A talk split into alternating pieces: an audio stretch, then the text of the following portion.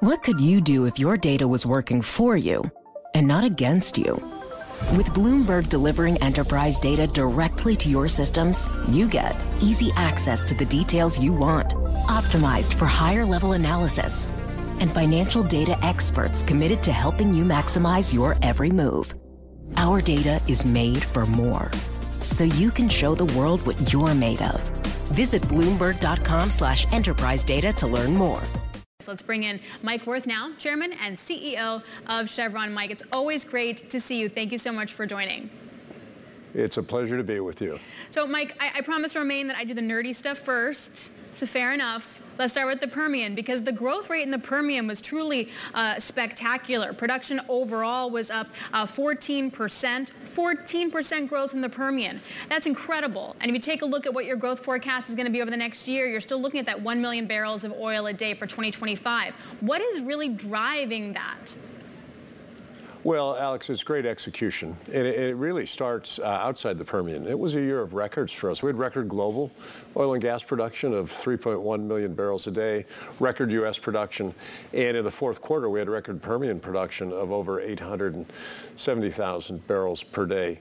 Uh, so really strong performance in, in, our business across the board allowed us to return a record $26 billion to shareholders, almost 10% of our market cap. And as you mentioned, uh, we raised our dividend 8% mm hmm earlier this year. So uh, strong performance, uh, you know, around the world.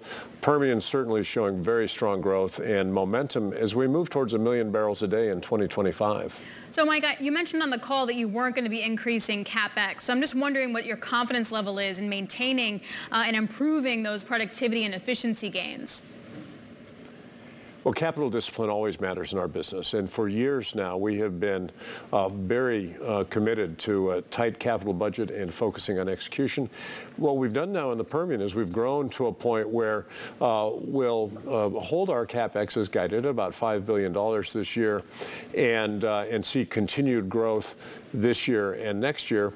And as we get uh, to next year at a million barrels a day, we'll start to talk about holding a plateau, which allows us to actually invest even less capital in order to do that. So uh, we're very committed to uh, you know capital discipline through the cycle. It matters in this industry. It's an industry that at times uh, hasn't necessarily exhibited that, and I think it's important that, that our company and other companies uh, remember the lessons of commodity markets. What does that mean, uh, Mike, going forward here once the acquisition of Hess uh, closes later this year here, what type of changes still need to be made?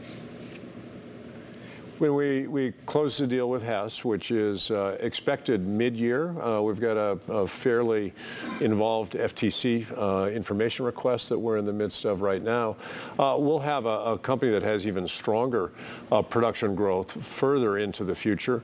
Uh, it will allow us to underpin not only the dividend, but also a very strong balance sheet and continued share repurchases not only through the balance of this decade, but well into the next. So it takes what's a strong portfolio for us today, and it makes it even stronger for longer. And then, of course, looking at the strength in the stock, looking at the strength of the balance sheet, Mike, I'm sure you've heard the questions here. Do you plan any other major acquisitions this year? We, we just com- completed one acquisition last year. We're in the midst of, of another one. And uh, we're always alert to opportunities, but integrating a company in our industry matters. Uh, we operate in uh, challenging environments. The work we do needs to be done with precision to keep people safe, to protect the environment. And integrating two companies together and all the, the things that go with that are uh, something we, we take very, very seriously. And so uh, we've got our uh, we've got our hands full right now. Uh, we'll, uh, we'll work hard to close the Hess deal and do a good job integrating a great company with ours. And uh, as we go forward, if opportunities present themselves, we'll certainly evaluate them. But we're not, we're not feeling a need to do anything. That was CEO speak for, nah, not right now. I got a lot going on. Fair enough. Um, hey, Mike, uh, we talked about um, the buyback and stuff and sort of uh, bought back about 5% of your stock last year. Do you guys have a target for what that's going to be this year? We're uh, right now under some SEC constraints because of the transactions, uh, but the last two quarters we've we've bought back about three and a half billion dollars each quarter.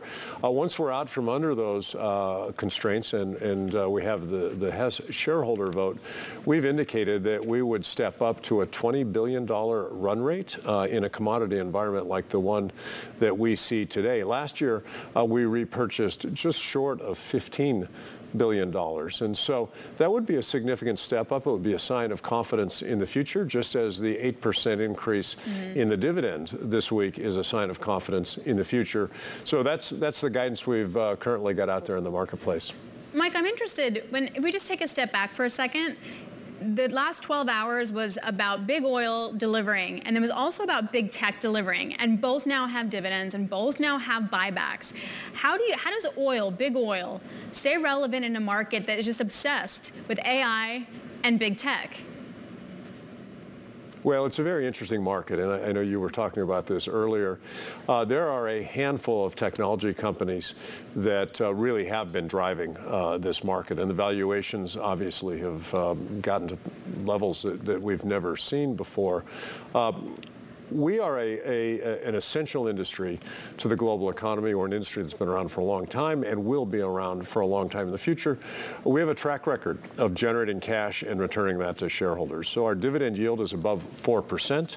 Uh, we've increased our dividend for 37 consecutive years. Wow. Um, our dividend yield is more than two and a half times the, the yield of the S&P, and our free cash flow yield is, uh, is almost three times the S&P at over 8%. And we've got a track record of, of returning that to shareholders, and yet energy trades at about half the multiples of the market broadly, and even less than some of the companies that you're referring to. So there's a real value opportunity here yeah. for uh, long patient shareholders uh, to secure income, to secure the future appreciation, and it's underpinned by the uh, the strong cash flow, the strong balance sheet, and uh, and the, the track record that a company like ours offers. Uh, what is I guess, the corporate future of Chevron here. I mean, looking through uh, today's numbers, Mike, of course, we had that big write-down, the 3.7 billion, uh, stemming from a write-down of those California assets. And of course, there's a much bigger story behind that with regards to the regular, the legislative changes that have already come down the pike and some additional regulatory changes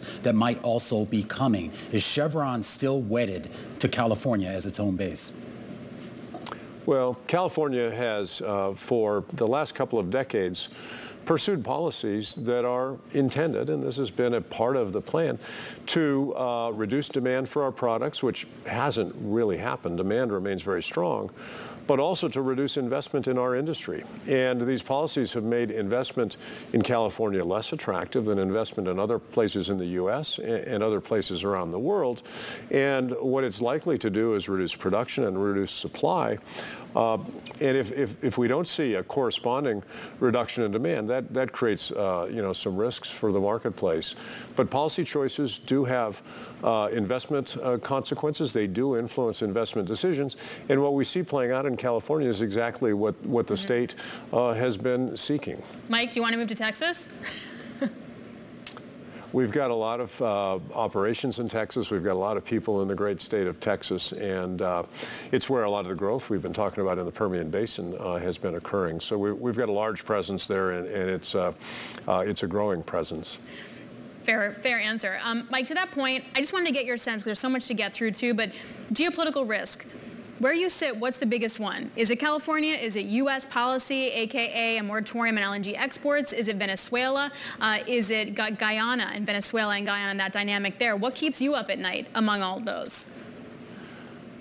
Well, our, our business brings with it geopolitical interactions and geopolitical risk. You've run through uh, a whole series of them that are, are part of our world. Uh, some are, are, present in the short term. So the Middle East uh, presents risks each and every day to security of passage of uh, vessels, uh, the risk that we could see some sort of interruptions to flow. Uh, you get out into a, a medium-term time frame and some of the policies in the U.S. where we've seen mixed signals from the administration. in some instances, encouragement to invest and grow, uh, particularly when prices were high. But in other cases, uh, cancellation of pipeline, cancellations of lease sales, pausing on LNG export uh, processes, uh, which discourage investment. And so these mixed signals in the medium term uh, run the risk of creating some consequences. And then longer term, when policy stays consistent, as it has in California, and it starts to influence supply, when demand is unchanged, that creates a different set of issues. And so we deal with geopolitical risk in mm-hmm. every time frame and frankly all around the world every day. It's why uh, you, you know you need a large portfolio, a strong balance sheet, yeah. a diverse set of opportunities uh, so that you can manage that risk uh, with uh, all the tools that we have. Mike, before I let you go, talking about risk, uh, you got Brent at 77, WTI at 72. Does that surprise you considering all the risks you were just talking about? It's a market that is relatively balanced right now. We've got OPEC Plus uh, making some cuts. Demand has been strong. We saw demand go up a couple million barrels a day last year. Uh, global economy, certainly here in the U.S. with the jobs report and other indicators we're seeing, and demand in our industry is strong. China is uh, is growing again, and uh, not maybe as strong as it was a few years ago, but China is growing. Uh, Europe not so much, but global demand is going to increase uh, again this year. supply has been keeping up with with that demand, but uh, the risks that we see in uh, the Middle East are, are very real, and they could move markets one thing that's different is the U.S. is now the world's biggest producer. Mm-hmm. And if you mm-hmm. go back to periods in the past where these kinds of risks really did get priced quickly into the market, it was because the U.S. was so dependent upon supplies from the Middle East and, and, and mm-hmm. other parts of the world were as well.